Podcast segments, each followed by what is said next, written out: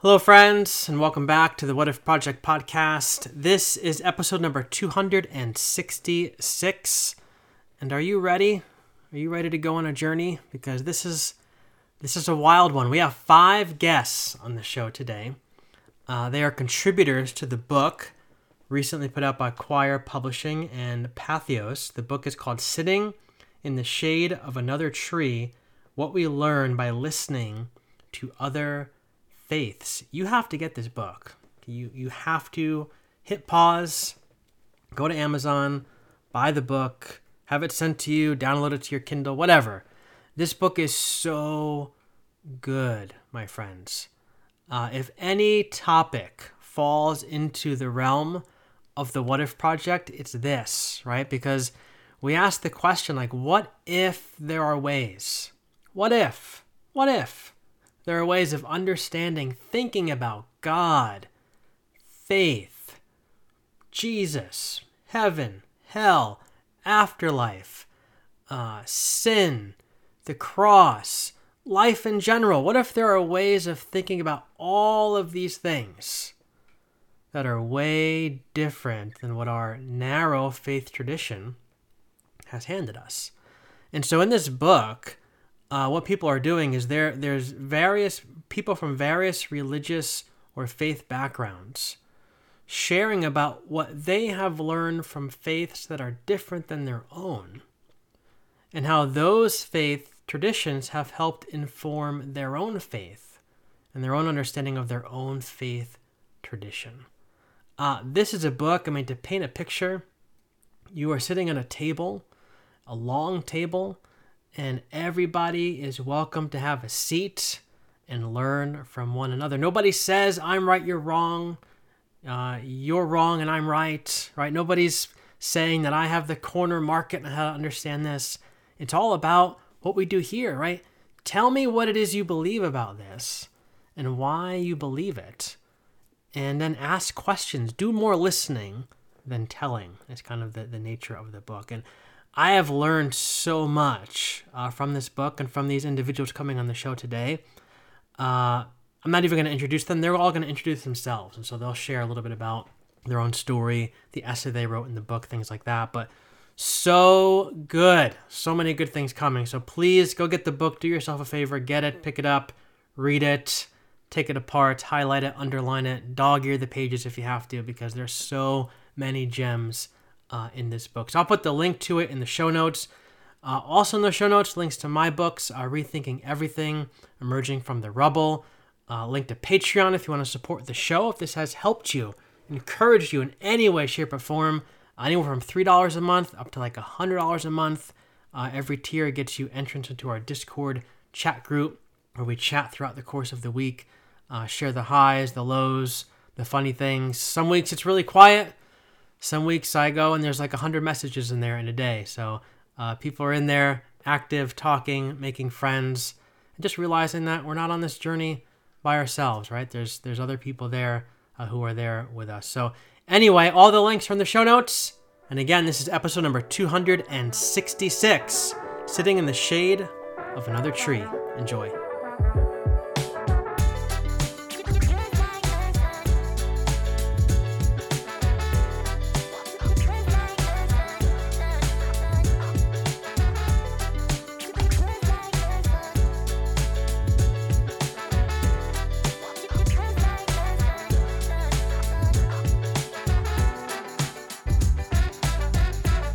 Everybody, welcome back to the podcast. Today we are in for some fun because we have something different on the agenda today. Instead of having just one guest or two guests, we have five guests, maybe a sixth guest jumping in at some point in the conversation. But uh, our friends at Quoir Publishing recently released an amazing book called Sitting in the Shade of Another Tree What We Learn by Listening to Other Faiths. Keith's holding it up. I'm holding it up. There it is.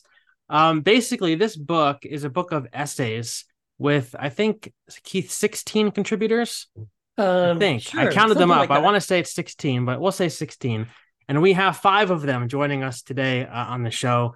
And the contributors come from various faith backgrounds, and they all spend time in their essays talking about how faiths, other than their own uh, tradition, have influenced them um, on their spiritual journeys. And so, all of our guests, everyone, uh, welcome. Thank you for making time for us, our listeners, and thank you for the work that y'all are doing.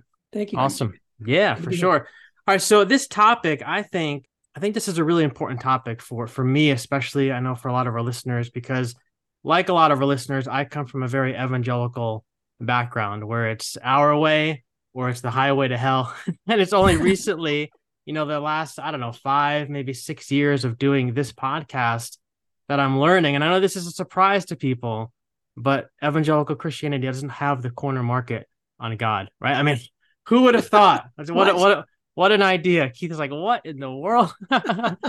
and, you know, we're all connected together. We all have, in some mysterious way, uh, this divinity breathing inside of us. And we can learn from each other. We can be connected together. And what I can learn from all of you can make me a better Christian, a better human being as I operate and I live and I move within my own faith uh, tradition. And so rather than me kind of introducing uh, each guest and throwing out a bunch of random questions, like I said before we hit record, that feels way too chaotic for me. I want to give everybody space to kind of share a little bit about what they wrote, a little bit about their journey. But I'd like to start with Keith. Uh, Keith is one of the owners of Quoir. he's helped kind of spearhead this this project and put it together. And so, Keith, if you could begin by sharing a little bit about yourself, this project, uh, the vision behind the book, and we'll just kind of go around the table. You can hand off the baton to the next person, and we'll see where we go.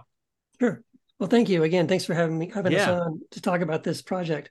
Um, if your listeners don't know who I am, that would be a surprise to me. But I'll just for the one that just maybe doesn't remember, um, what, yeah, like your eighth I, time on the show, something like something that. like that. um, yeah, I am the co-owner of Quoir Publishing, along with Matthew DiStefano. Um, I do three other podcasts: Heretic Happy Hour, Apostates Anonymous, and Second Cup with Keith. Uh, I wrote a series of books called the Jesus Un series, with seven books that dealing with um, some of the major um, objections or questions or problems people struggle with as they go through their deconstruction and reconstruction of their faith um, through that process. And I just finished writing uh, two books one, Sola Mysterium, Celebrating the Beautiful Uncertainty of Everything, and Sola Deus, What If God is All of Us? Um, and yeah, kind of moving in this direction of, of where, where, this book is coming from. So um, the book really started with sort of Quoir 2.0. Matthew DiStefano and I took over um, the reins of Quoir uh, from Rafael Polendo in January of this year.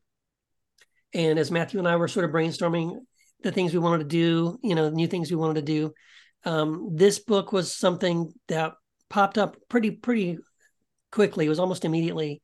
Um, and the idea was we had the idea for the book, but we thought it would make it made more sense to partner.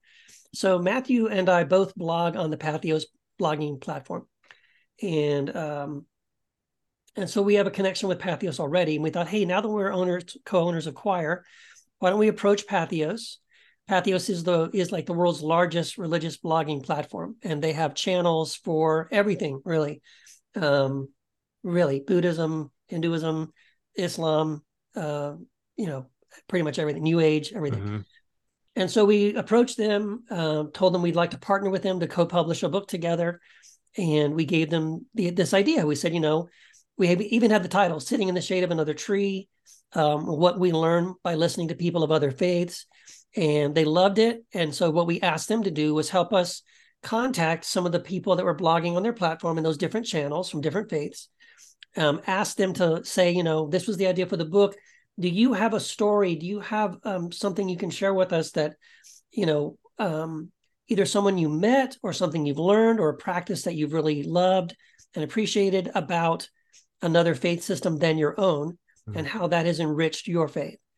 And yeah, they they suggested some really amazing contributors. Um, about half of them were from Patheos, about half of them were from either Quoir authors we had already published their work, um, or people that had been recommended to us, or people that we knew um, through our other associations. And so, yeah, it all came together. Uh, I tell you what, that was the idea. But when I started, I was editing, like sort of collecting all the essays and uh, reading them and putting them together and evaluating them. And I was blown away mm. by the stories. I mean, I knew kind of in a way what I was looking for, but when I started reading them, I I knew immediately, oh my gosh, this is special. This is going to be really really good. Mm. Um, and again, we have a, just a, a, small uh, sampling of some of those contributors and their with you know and those those writers uh, with us today. But uh, it was really fantastic, and it's had a great you know response. Um, it's it's been one of the best selling books in some multiple categories since it came out. Hmm. So I know people are really resonating with the ideas in this book. That's awesome. So I that's one of the one of the things I wanted to ask you is like, did you like obviously you had an expectation of what you were going to get when you got these essays. Yep. Did you learn? Did you did you find yourself learning a lot of things that you didn't know that were like, oh my goodness, like this is eye opening for me, or like what was oh, it like yeah. for you to read through these essays when you were getting them?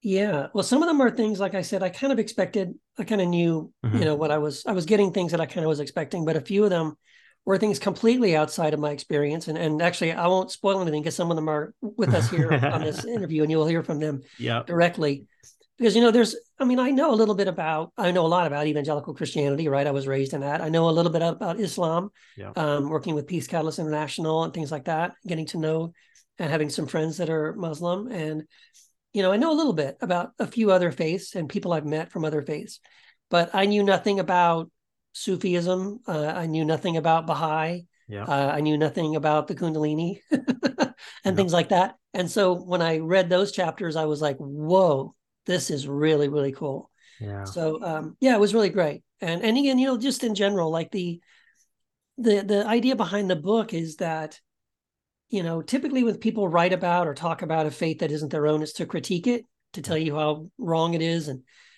um so yeah we just wanted this to be almost like a reverse uh, an inverted apologetics book. It's not apologetics. It's it's more of like saying here's what here's what other faiths are getting right.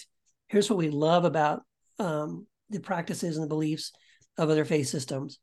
And learning to listen to people that don't think like you and look like you and believe like you um, i found that to be um, really really helpful. So yeah. yeah it's really encouraging. Awesome. I love it thank you keith so i'm going to hand it over to heather because heather's on my screen next to keith so we'll just kind of go around the circle as i see it and we'll let heather uh, kind of take it from there heather's been on the show before uh, we talked about her book, which is in the background of her screen, uh, Returning to Eden. Uh, but if you could talk to us a little about you, yourself, and then take us into your essay a little bit and kind of lay some groundwork. Thanks, Glenn. Yeah. yeah. Um, so, as you said, I'm the author of Returning to Eden. It's a uh, my first book. Quoir um, published it, which I was very grateful for. Um, I'm a mom of three kids. I'm my husband is Jared. We live in Atlanta. Um, so that's probably what's relevant to, to say. Um, but I was really, really excited when Keith um, mentioned this book and asked if I wanted to be a part of it because um, what returning returning to Eden was. Um, I mean, I think it's accessible for everyone, but I come from an evangelical background. And so it was written for like a Christian audience, for people who speak that quote unquote language. And I like to call it a language now um, because what I have found through studying other religions and through my own experience that I write about in this book is that there's like, you know, like there's like love, which, you know, is is its own mystery and then you know we try to talk about it and we try to express it in our own different languages you know in english french arabic or whatever and i think that conceptually we get that concept like all these languages are just ways of communicating and expressing something else. They're not like ends in and of themselves. But for religion, that's like much harder for us to grasp. But that but that's sort of the way that I see it now is like religion being, you know, sort of like this technology or certain kind of like closer to languages where, you know, we're trying to understand God or the divine or the great mystery. And you know these illuminations and revelations and truths are coming to people you know in different parts of the world with different culture and we're expressing them like in different languages. So with returning to eden i you know i kind of stayed pretty much exclusively like in the christian lang- language like speaking that language but um you know i talk about in that book about um you know christianity the, the myths and the metaphors and the symbolism in it that's pointing to something deeper, something more universal. Um, and so, what I didn't really get to elaborate on in that book was my own experience of encountering the divine and then essentially having to what what I actually encountered, which I understood as Christ, I didn't have language for in the Christian tradition to to help me make sense and understand what I was actually experiencing. So it was like my reality was colliding and my language was was insufficient to help me understand it. And so um you know, really in order I, I kind of described this experience of like this influx of energy, which was really disruptive to my nervous system and essentially just out of like, you know, trying to ground myself. Um, you know, getting into yoga and meditation, which kind of naturally opened the door to Hinduism because, um, and somewhat Buddhism, because the, it seems like those practices are more common in those religions. Um, and so, you know, I've been thinking about that story in the Bible where, you know, the sick man is begging Jesus for help and he's like, you know, do you want to be healed? And I think, you know, reading that story in my in the past, it would just be like, what a silly question. You know, like of course, if you're sick, who wouldn't want to be healed? But that was really the question for me was like, you know, I, it almost seemed like the answer was, Heather, do you want to be healed? And if you do, you know, you're going to have to like the language that you speak is going to become all confused for the time being. And I started finding like healing in these other practices and explanations in other faith traditions, like specifically in Hinduism. So um, I talk about how, you know, how I um, discovered the language and explanations for the energy that I was feeling and the transformations that I was feeling in my body and the phenomena that I was experiencing in my body through um, the name for it in Hinduism is Kundalini. And it's like this influx of energy, which is ultimately like this healing energy. But I kind of compare it to like you know, if you have like pipes running through your house and you've got the water turned on, but there's a blockage, then there just be like this major buildup of pressure. And if you just um, if you don't turn off the water and you just unblock, you know, the the pipe, all of a sudden you're getting this surge of yeah. water or surge of energy. And so that's sort of what ended up happening. Mm. Um, but through studying like the hindu chakra system and understanding the system of kundalini i was able to like ground myself and navigate and understand what was happening in my body as opposed to it just like spilling out into like a psychotic episode essentially mm. so anyways um i kind of explained that um in the book and then how that helped me understand the metaphors and symbolism in christianity and kind of discovering like oh my god like i already i do understand this in my mother tongue language now but i couldn't without you know kind of taking a detour through these other traditions. Yeah that's what that's i really you and i come from a very similar background and what i really appreciated about i found myself going like uh, so many aha moments when i was reading your chapter because i felt like as we talked about the last time you were on the show is that when we tend to look at these stories in, in the Bible through these this very narrow lens, like it's means this, this is what it means, these are the questions you ask, these are the conclusions you come to. But once you start hearing these other traditions, all of a sudden you have these different lenses to look mm-hmm. at that same story through, and you start to see all sorts of different things that you never saw before, but we're always there.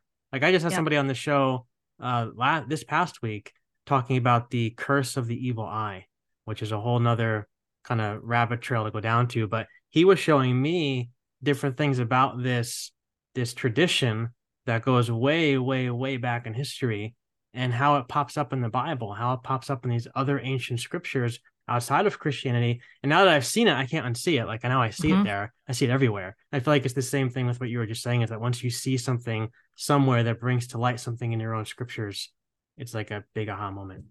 Yeah.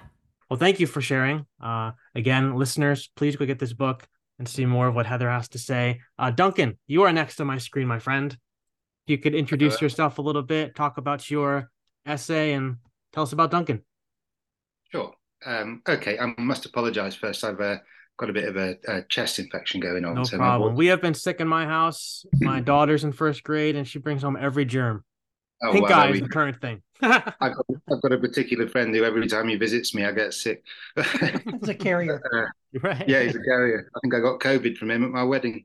Oh. Um, anyway, uh, I'm Duncan. Um, I'm a writer. I'm a novelist. Um, I'm a Patheos writer. Uh, have been for a few years now. Um, I used to be a missionary, a Christian missionary. I used to be um, uh, an evangelical in the conservative mold, shall we say? Mhm. Um, as seems to be the case with so many people. Um, so my chapter is on Sufi mysticism, and um, Sufism is a branch of Islam, but it's it's a not so well known branch of Islam. Um, uh, my first encounter with it was uh, um, during the first period of real deconstruction, uh, maybe 20 years ago. And my friends and I, uh, one of my friends introduced me to this book, and we'd sit around and read these poems. And at the time, I was asking the deepest questions um, about my faith. I'd, I'd, reached the point where I had to go right down to do I even believe in God? Mm. Uh, and it was frightening to ask those questions, but I asked them with an open heart. Um, I even went to some loved ones and said, "Look, if I if the answer comes back no, are you still going to love me?" Mm. And thankfully, they, they all said yes. Wow. Um, but the um, uh, the experience with, with Sufi mysticism comes through Hafiz of Shiraz, who is one of the most well known Sufi masters, who's wrote the most beautiful poetry. Um, he, writ, he wrote it in the 14th century, but it, for me, when I read Daniel Ladinsky's translations, um, they, they, it's like they were written, uh, whispered in my ear for the first time ever. You know, it's they're extraordinary. And what what encouraged me about Sufi mysticism, what spoke to me, was that it is mystical. And so when I was reading through these poems, I was the, the hair on my, my arms was standing up, and I was thinking, this is very familiar. Mm. this feeling is. I know this feeling. I know this feeling, and yeah. I suppose if I could condense it into a single thought, it would be because my, according to my faith tradition, this guy couldn't have known God, right? Right. Mm-hmm. I would, I was told, but I remember sitting there thinking, well, if he didn't know God, I don't know God. Mm. It, it, was that straightforward for me. Mm. And he he writes in such beautiful, flowing poetry about the beloved and the friend, such intimacy with God. Mm. But in in the uh, the chapter I've written about, um, uh, he I've touched on, and Daniel Ladinsky's organization has been very kind and let me quote uh, the full poems all the way throughout, which is very generous of them. Um, but I touch on the importance of stillness, sex and love, unconditional love, the importance of togetherness, the enthusiasm of youth, learning from each other, the importance of, of being an individual, intimacy with God, um, and, and, it goes on and on and on. Like the, the, the, the stuff that Hafiz of Shiraz has written about really just touches my heart. So can I read you an example? Please do. Yes, please. So this is this is one of the ones that helped me see that he walks with God. He walked with God. It's called the seed cracked open. It used to be that when I woke in the morning, I would with confidence say, What am I going to do? That was before the seed cracked open. Now Hafiz is certain. There are two of us housed in this body, doing the shopping together in the market and tickling each other while fixing the evening's food. Now, when I awake, all the internal instruments start to play the same music. God, what love mischief can we do for the world today? Hmm. I, I, just, I don't, I can't even really comment on it. Wow. I just love it. that just gave me chills. I know that feeling. yeah, and and I think this that the the, the simple lesson that I've taken Yeah. is that God can be found everywhere. Yeah. The title of my chapter is God is Everywhere and Whirling, which is the closing line from uh, one of Hafiz's poems, because the Sufis, they like to spin in circles and dance before the Lord. They're also called whirling dervishes, is a more commonly known term. Mm. I don't know what more I have to say other than, other than that. It, it, I love faith and I love the faith of others, and this helped me on my journey. And much as um, has already been said, uh, I see the beautiful truths from my own faith Mm. issued from another voice, Mhm. and that helps deepen my own faith as well as expose me to the lessons of these other faiths. Yeah, that's so good. You said a word earlier. You said that um, you referred to it as mystical. I was wondering if you could just really quick, um, what does that word mean to you? And I asked that because I feel like that word carries so much baggage with it these days as people kind of identify themselves as like I'm a mystical thinker. I feel like whenever I ask somebody what that means to them, it's always a different answer. So for our okay. listeners, if you could share what that means for you, that would be great. Okay. Well, for me, and I think for Hafiz of Shiraz, mysticism is the experience of God. Mm-hmm. It's this sort of mm-hmm. engagement with the divine rather than the thinking about and the reframing, even the deconstruction and reconstruction. That's not mysticism, that's thought. Right. Yeah. Um, searching, but it's the engagement with the divine. Yeah. And I live that. I am a, I, I love engaging with the divine. yeah, when Keith and I, Keith just recorded something with me uh, earlier this week or last week or something, but we were talking about that very idea that the thinking I feel like I'm just I'm over the thinking. I feel like I can't I can't think anymore. I feel like I've been thinking like especially in evangelicalism was all about thinking. Then when I was de- deconstructing, I'm always you're always deconstructing, but there's a part of that that's always about thinking. I feel like my brain like there's just smoke coming out of my ears. I'm like I just need to just be with the divine and stop trying to figure it out. Yeah. Well, I'll add just this one statement then. Um, because there's a lot of discussion going on all the time on Facebook. People posting about Jesus every day, hundreds of times. And for me, faith is like sex. I'd rather do it than talk about it. There you go. there you go. that's the title of the episode.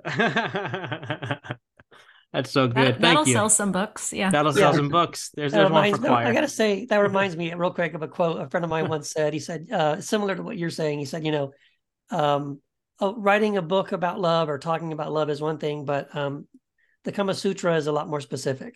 Right. Right. That's right. That's right. Well, thank you, Duncan. I appreciate you taking the time to share with us about your your essay. Uh, Caleb, you're next to my screen, my friend. Welcome. Hey, yeah. So my name's Caleb. I am um, I'm currently doing a PhD in Christian Muslim relations at the University of Edinburgh. So like Duncan, I'm in the UK, but unlike Duncan, I'm clearly not from the UK. So I kind of I, I grew up Christian, like sort of evangelical Christian in the South. In fact, like uh, Heather and I have known each other for for quite a long time. Uh, yeah, we went to high school together. Oh wow! Yeah, yeah super, classes, but... super south. Yeah. Yeah. Sure, you guys have some stories you could share. High school stories. yeah, probably at least a couple. But yeah, anyway, so I, I grew up evangelical, like sort of specifically Southern Baptist, and you know, for me, like it was just part of this whole like sort of Southern cultural milieu, to use a you know a loaded I don't know a term. So it's like like for is religion kind of mixed together with like food mixed together with the weather mixed together with like sports you know it's all kinds of stuff that you know it, it means to be a southerner. And for me I, I really liked it all. And like there's probably a part of me that rebelled against it. I was kind of a nerdy kid compared to maybe some of my cousins who like hunting a lot. You know you guys might be able to relate that are from the south. Yeah. But uh, you know in, in the end like I, I fundamentally i liked the idea of, of community. Like i liked how society kind of operated in a way that everybody can have a mutual understanding of you know what was normal what was good what was bad. I mean there's some problems there but but it was kind of it, was inherently kind of comforting and, and, to have a coherent society. And it's hard now because you know society is not quite as much like that. But anyway so I, I, I liked that as far as it goes. And when it came to you know my my faith like in, in christianity and jesus like it was kind of it kind of was expected you know? Mm-hmm. like you have this experience of you know you grow up you you kind of in church for enough sermons that you kind of have this idea of like this guilt you know just kind of this this original sin if nothing else but probably more than that kind of kind of beaten into you over time. And you know you kind of accept it. And then you know when the gift of jesus' sacrifice on your behalf is offered you know you kind of gratefully accept that. And so i remember even as you know a seven year old i remember having this experience of, of being saved is what it's usually called in that tradition. And, and nobody believed me because um, i was seven and it was only later on that I kind of had to kind of go through the motions again to make everybody happy, mm-hmm. you know. But like I, I didn't get too bitter about that. I, I, was a little mad that people didn't believe me. But then you know, so overall, like I, I was pretty happy with, with all of that.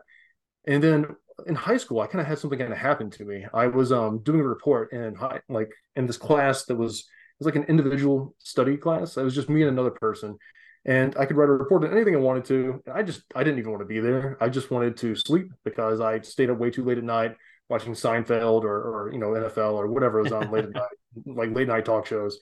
And so it was after lunch. I you know so I, I go and I I wanted I did a report on something I already knew a lot about, which was like mythology uh, of mm. the world, Norse mythology, Greek mythology. I love those stories.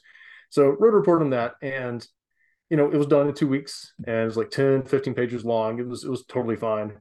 And so I just started sleeping in the library. I found like a cozy corner somewhere. And then eventually my supervisor caught on and he said that I really should add on to the report and, you know, not sleep all the time. I'm like, well, that's fair. I guess this is school. So I went around and I, I decided to you know kind of add on world religions to all that because in some ways like world religions have the same function in our society as ancient mythology did back then and it's sort of a worldview that you believed in and, and, honestly is religion so i'm like okay i'm christian. I know everything about christianity obviously. So i'll start with something different. I'll start with islam. And this was you know 1999 not to uh, completely date myself. Um, so I'm, i didn't really have this negative connotation about islam. We learned a little bit about it in school but not a lot. And i remember like reading about it and thinking it was very interesting that I I now understood how Islam saw itself as the continuation of Christianity and Judaism. And that wasn't something that I really understood before. And so I'm like, okay, well, this is great. Like, but you know, Muslims, as far as I can see in this sort of reading about Islam and about Muslims, it can be they seem very sincere people. They seem like, you know, they really care about God in the same way that I do. But you know, maybe you can be sincere, maybe you can be sincerely wrong. I just know that when I read the Bible in my heart, I feel like that's the word of God, like mm-hmm. in the sort of mystical, emotional sense. And so I was quite surprised when I opened up the Quran and I felt the same way. I was like, okay, what am I going to do about that, God? And so I went through this journey over a few months and I was researching Islam as much as I possibly could because I just wanted to know what I was supposed to do.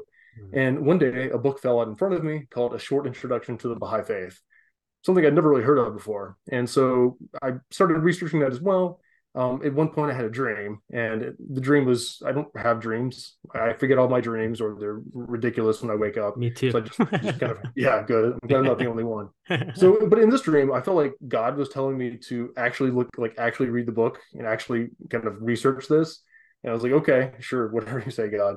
So I did, and um, I started reading the writings of Baha'u'llah, like the Baha'i writings, and it really touched my heart in the same way. And one of the things I found interesting about the Baha'i way of looking at things is this idea of progressive revelation. In some ways, it's similar to the uh, the Islamic idea that I was talking about.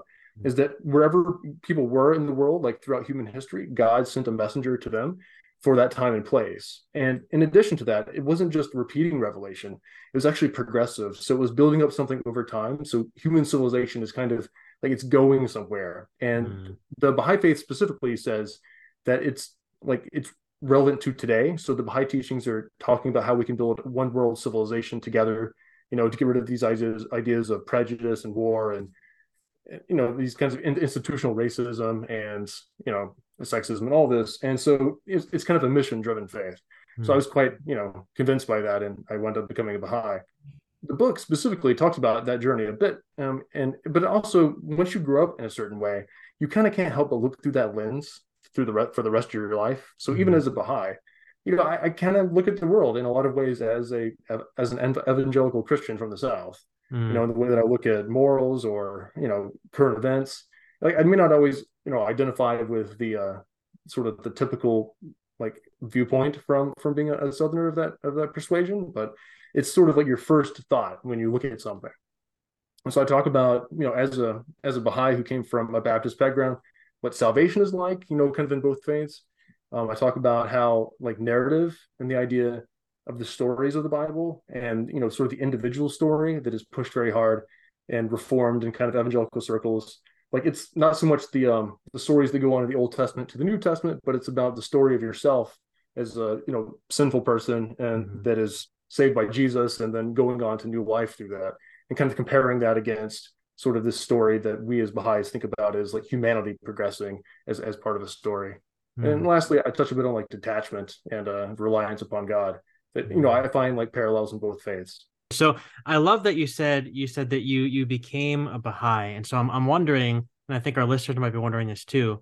Did, did this conversion, like, did you, did you leave your Christian roots behind? Did you, do you bring anything with you from your Christian upbringing? Into your Baha'i faith? Is there any kind of merging of the two, or did you progress from one to the other? Yeah, that's a great question. I think from a Baha'i perspective, when you're looking at other religions, mm-hmm. you're it's they're not separate. So when you're looking at every major world religion, like it's that's something God did on purpose. You know, and there are seeming contradictions in the faith, but a lot of those mm-hmm. have to do with the social laws at the time. You know, it's not necessarily about like if if God is different or not. Yeah. You know, I mean, people people argue about that sort of thing, but for for us, like for for me personally, so being a Christian means to believe in Jesus, and the, Jesus, you know, saves you from your sin, gets you to God, right?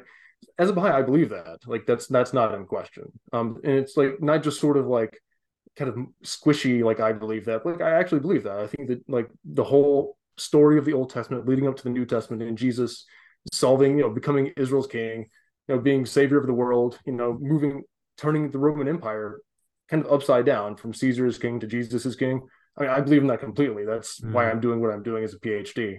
So as a Baha'i, I'm, I, am required to believe that. So mm. it's in some ways, it's not, it's not throwing that away in any way. It's sort of saying, well, is God doing something new? Can God do something new? And if if that's possible, has He? So for, as a Baha'i, I would say, yeah, he is through Baha'u'llah. But you know, that's that's the question that people have to wrestle with in being a Baha'i. It's not rejecting anything. I love that because again, like growing up in that world that you you obviously grew up in as well, it's like there's this degree of separateness. Everything is separate. It's Christianity is over here, it's Islam's over here, it's Buddhism's over there, but we're obviously the right ones right here in the center, but there's all these other ones as well. But I think I'm in this place as well where I'm trying to see, trying to like eliminate that kind of language from my vocabulary and see it more as it's we, it's us, and we're all on this journey together. And like you said, there might be some differing things here and there, but at the end of the day, we're all kind of moving in the same direction. And I think that's what you just brought out as a beautiful thing. So thank you. Thanks. All right. Uh Hurunnessa, you are my my last person on the circle, but certainly not the least. Uh thank you for joining us and uh feel free to tell us about yourself and your your work. Thank you so much, Glenn, for having us on. It's really nice to always be uh, here and listening to everyone and getting to know them. I feel like I get to know a little bit more about each and every one of you as we go on uh, throughout the podcast interviews. And thank you, Keith, for um, bringing us all together. So I am, I currently live in Northern Virginia with my four daughters. Uh, my eldest actually moved out um, when she went out to college. So she graduated last year and she decided to stay in Richmond. I was born uh, in Kabul, Afghanistan. And uh, when I was two years old, because of the uh, invasion of the Soviets, we ended up having to flee. And we fled into Pakistan as refugees for about three years. Mm-hmm. And then we were fortunate enough to be part of the first wave of Afghans who came to the United States as refugees during the Reagan administration in the early 80s. And I landed in Queens, New York City, and that's where I grew up and have great memories growing up in, in New York. By the time I was five and a half, I was fluent in three languages. So wow. I lived in three different countries and navigating that and being the youngest of 10 children and my mother passing away in Pakistan, there was just a lot to grapple with uh, mm. coming into a new home in a new place that was not familiar and not having my mother around. Um, my my sisters did a pretty good job, I think, uh, in in loving and caring for for us little ones, and uh, they sacrificed a lot of their own future and their own education to making sure that we grew up uh, getting everything that we needed. Um, I went to Hunter College in New York City, where I got my degree in elementary education and English literature. Uh, I got married very young, which was probably not a good idea when I think about it now. I was 20. And now that I think of like my older adult kids, like you're not even ready to get married. I can't imagine what I was thinking. so uh, I got married. I had my two oldest ones in New York, and then we moved to Virginia in 2004. And then I had my two younger ones. So my eldest is 23 and a half, and my youngest just turned 15. Um, and uh, while we were here in Virginia, I, I was in a pretty uh, complicated marriage, uh, even from before. And um, it didn't end up where it needed to. And I went through a divorce and I ended up having to raise my four kids by myself mm. um, um, since since the divorce. So they have not seen their father since. And mm. I got pulled into, I was the vice principal of the school of the Islamic school at the Adams Center here in Northern Virginia. It was a part time job at first and then became full time as time went along. And um, then they pulled me into always doing news interviews. If CNN would come, MSNBC, because the masjid felt that I understood both the Islamic world and the American world. And I was visibly Muslim, but I was able to articulate what we felt and what we were going through at that specific time with that specific incident. And so I was constantly being pulled out of my office. and so they offered me a full time job to take over the outreach and, and interfaith department, which I thought was a good change and a new beginning for me in my career. And so I did that for about five, six years. And in the midst of that, I was approached by our Imam, who's uh, Imam Magid. I'm sure some of you know him. He's very well known. And he found out that I have a music background because I went to a performing arts high school in New York City. And um, he asked me to start a choir. And I looked at him and said, What? Do what? at, he's like, yeah, at the masjid. And like, we don't do choirs at the masjid. like, it's not part of our prayer. It's not part of anything. And he said, no, we need to have these children sing songs and represent and be part of uh, other things. And he's like, I need you to do this. So I was a little hesitant because I'm a trained vocalist, not a trained conductor, and mm. I did not know what I was doing. But I said, okay, we'll we'll we'll take this one step at a time. And so I started the choir, and um, We've been almost now eight years going, and these kids have been exposed to a lot of different faith backgrounds. Our biggest invitations we get are from churches and synagogues, which is great for them because they really get exposed to other faith groups at such a young age. And they get to see how other faith groups function and how they pray and how they worship God and what they believe in. And it's such a great experience for them to see that at such a young age which normally sometimes you have to wait after like you're 50 55 to even get exposed to that if you're even interested mm-hmm. then i was offered uh, a job at multi faith neighbors network where i currently work at as director of outreach and uh, we work with uh, clerics uh, rabbis imams and evangelical christian pastors specifically. And it's funny how most of you on the screen are from the evangelical christian background. So uh, it's like a full circle back. And what we do is we bring the clerics together in their specific cities where they live close to each other and we train them in our retreats in getting to know one another building relationships having those relationships and then moving on to engaging their community and bringing their community into mix and one of my main jobs is making sure that women are part of the work that we're doing. Because if you look at faith groups and you look at what they're doing, they most likely usually leave women out, sometimes consciously, sometimes, you know, mm-hmm. you know, you know what I'm trying to say. Yeah. And so it, it becomes a, an issue of always constantly looking in the room when I walk in and seeing how many women are present, how many women are representing and that's important for me. And i've made that part of my work in this multi-faith peace building career that i have. And i've I, I will say that i've learned so much from from my evangelical christian colleagues and the women that i work with in the different cities and how dedicated they are to god and how kind and respectful and and open they have been with me. Uh, and yes, and your pastor Bob will always say, you know, Hernessa, if I could convert you, I would. Like, you know, that's that's part of the, their faith. Mm-hmm. But he respects me enough to know that that that's not something I want to do. But we can joke about it, right? You know, like right. he'll see the baptismal bath and be like, Hernessa, don't you want to go in there? you know, just like, yeah, not today, Pastor Bob. Maybe tomorrow, not today. yeah um, you know, and then he'll come and remind me, like, isn't it time for you to pray? And I'm like, yeah, it is. He's like, okay, go, you can pray over there. We have like the room set up for you. Wow. And so uh, a little bit before this, I forgot to mention that um, the work that I was doing at Adams also showed me that um, going into events and going into places and women not being uh, represented, what could I do to bring our voices to the table? So I started a mm-hmm. podcast it's called Sister Act, where I invited Rabbi Susan Shankman, who's the lead female rabbi. She's actually the first female rabbi, senior rabbi at Washington Hebrew Congregation in DC, and Dr. Sabrina Dent, who is a Black Christian scholar.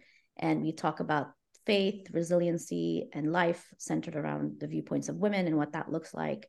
And it's a great way to put content out there for people to listen to uh, women of faith and their voices and what we have to say. It, it, wasn't so much about getting, you know, numbers and downloads or anything like that. It's about just having content out there for people to hear our voices and how we interact with one another. And I thought that was extremely important for us to do. Yeah. So back to what I wrote in the book with the women of faith. Um, when I went to Sudan in, in February, right before the war broke out, I was amazed. I was a bit skeptical about what, what I was going to get myself into. I it's the first time I'm going into Africa. What's going to happen? Is there tension? Is there not tension? And it helped that Imam Magid himself is from Sudan. And so he was with us and was able to translate if anybody didn't know Arabic. And I don't speak Arabic.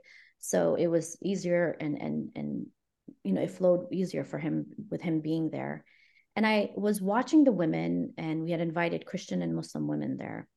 And the way these women worked together was just so profound. I thought them to be so engaged with one another, listening to one another, really feeling the hurt and pain from both sides and what they were feeling, especially the Christian women who are minorities there. Um, and I wanted them to be able to voice what they had been going through and what they felt. And they were able to do that without the Muslim women feeling that they were being attacked. And mm-hmm. they were actually listening and saying, wow, I didn't even know you felt that way. And, you know, I, we never heard of this before. And I felt great that we were able to facilitate that conversation and be able to have people talk about what they were feeling without feeling that they were going to get picked on or ridiculed and then when I um, talk about Jane, who um, is this really full of energy Jewish woman who does a lot of great work for women for children, and when she saw my choir performing at the Washington Hebrew, she's like, "I have to work with you. I have to get your kids to come and do this this uh, collaboration with me." And you know, the kids have loved it. They've performed at the Kennedy Center twice now because of her, and her just coming in and building them up and saying you're fabulous you're great. You know you could see the light in these kids eyes just like you know full blast and their confidence goes up. And you know since 9-11 muslims have been on this the, the defensive for such a mm-hmm. long time that muslim kids feel it as well. And it was great for her to put them in a position where they were actually able to show that this is who we are as a muslim community. This is what we do and this is who we are and a lot of this goes back to a lot of people asking me, how do I work with people of other faith groups when we disagree on so much and we aren't the same? And I said, yeah, that's the beauty of it. I mean, in the Quran, you know, God says, I made you into nations and tribes so that you may get to know one another. Mm-hmm. It wasn't because I need to go out and convert you. And if you don't think like me, I'm going to tell you that you're bound to hell. That's not the purpose of who we are as Muslims. We were made and created simply to worship God and and respect other people in the process. You know if god wanted to he says i would have made everybody into one religion but he didn't. And so that respect and that attention and that cogn- you know being cognizant of what that means is so important for us so that we can end up going and teaching other people about that and and showing them that this is the true value of islam. This is who we are.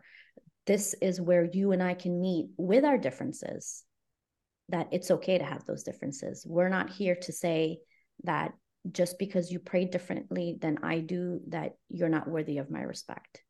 Uh, just because you might think differently about where you're going to end up after you die does not mean that I should not accept you as a human being and, and give you that dignity that you deserve.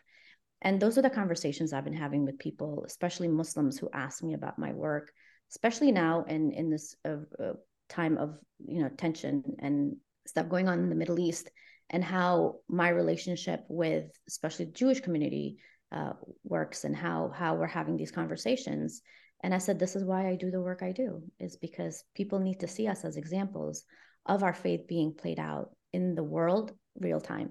That mm-hmm. when stuff happens, we're there to show people that we've built this relationship and we've built this friendship but now you're going to see exactly how that plays out when things are going down uh, all over the world but we're able to keep that relationship going because we do have that mutual respect for each other mm-hmm. and so i take all of that and connect it to my empowering of of the cause of women and women's voices to be heard um, because you know we know that women are you know so talented and they can multitask better than men and when you don't have women included in a project it's usually not so great Very true. many times so men deny themselves such a great asset that god has given the world right. you know, intentionally right so that's why i wanted to focus my chapter on women of faith and the beauty that women bring to the world and the soft sweet tenderness that we bring but also the intelligence and the collaboration and the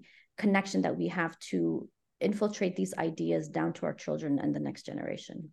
That is so that's so good. You know, your story really is it resonates with me a lot because again, growing up in that evangelical world, I I didn't really have much interaction with anybody outside of my very narrow stream. So I was in this very tight bubble and I didn't know much about uh, Muslim people, knew nothing about them. Um, they seemed like they're nice people, whatever. I knew like a couple people in town who who were uh, Muslim. And then when not, when 9/11 happened, I was in college. And so now all of a sudden the message that I got in streaming into my little bubble was how evil, you know, Muslim people are and how the Quran tells them to do all these things and kill all these people. And so now my mind is like exploding with all this information. And I, I had that mindset. I mean, sadly, it's very ignorant of me, but I had that's I admit I had that mindset for for many years. And then when I got I worked for Apple for 11 years and I worked in four different stores. And some of the stores we had like 100 150 people working in these stores. And I started to work with Muslim people.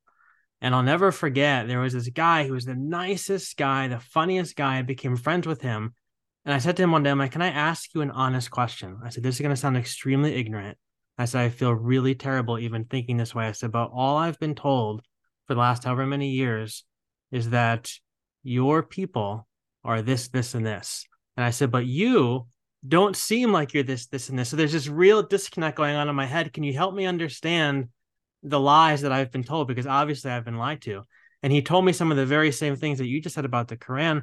And I was just, I was just blown away. And that completely transformed my thinking and that really you know looking tracing back through my deconstruction that was a moment in time that a seed was planted that there really is a connection between all of us regardless of what our faith is. And if we could just get past these lies that so many of us have been told about how different we are and how we have to be on all these separate paths if we could get past those lies and embrace those seeds who knows what could grow. So thank you for sharing everything that you just did. Of course. Thank you so much so we are uh, nearing the end of our time, but this has been this has been amazing. I, I, I really love this and a really open invitation to all of you because I would love to have maybe even a deeper conversation with each of you about the different things that you bring to light um, in the book and, and things you just talked about because I think this is so important. And I, am doing this this short series on TikTok and, and, and Reels where I'm talking about how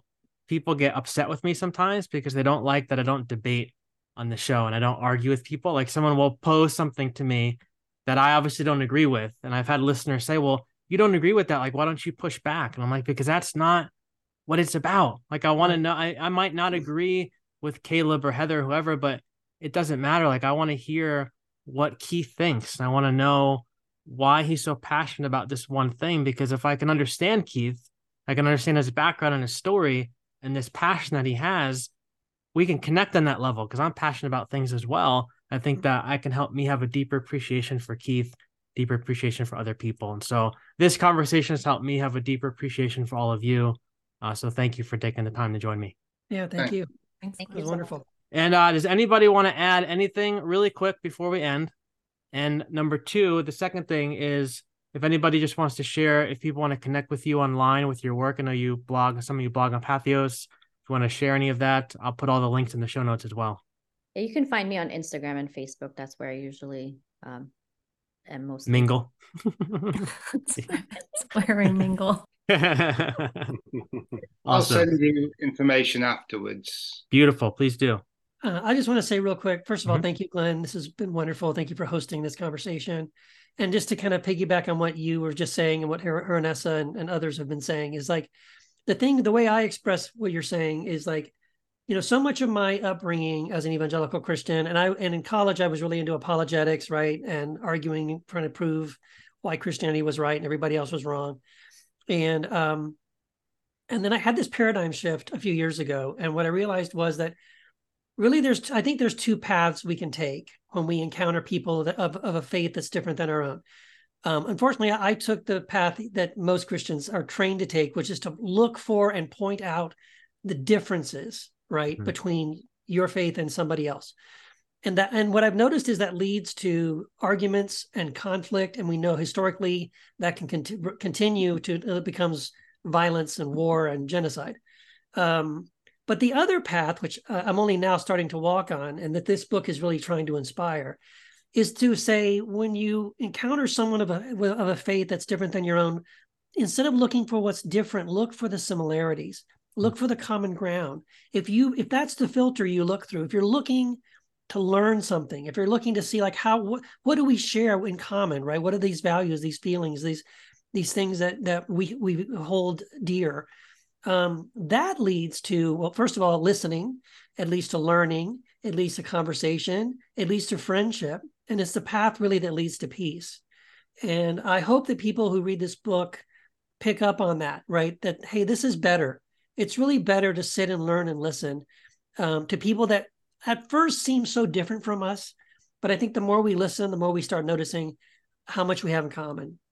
And uh, and I think that's what's beautiful about this book. And yeah, I just encourage everybody who hasn't had a chance to read it to go check it out. I, I guarantee you'll be challenged and um, some pretty profound ways.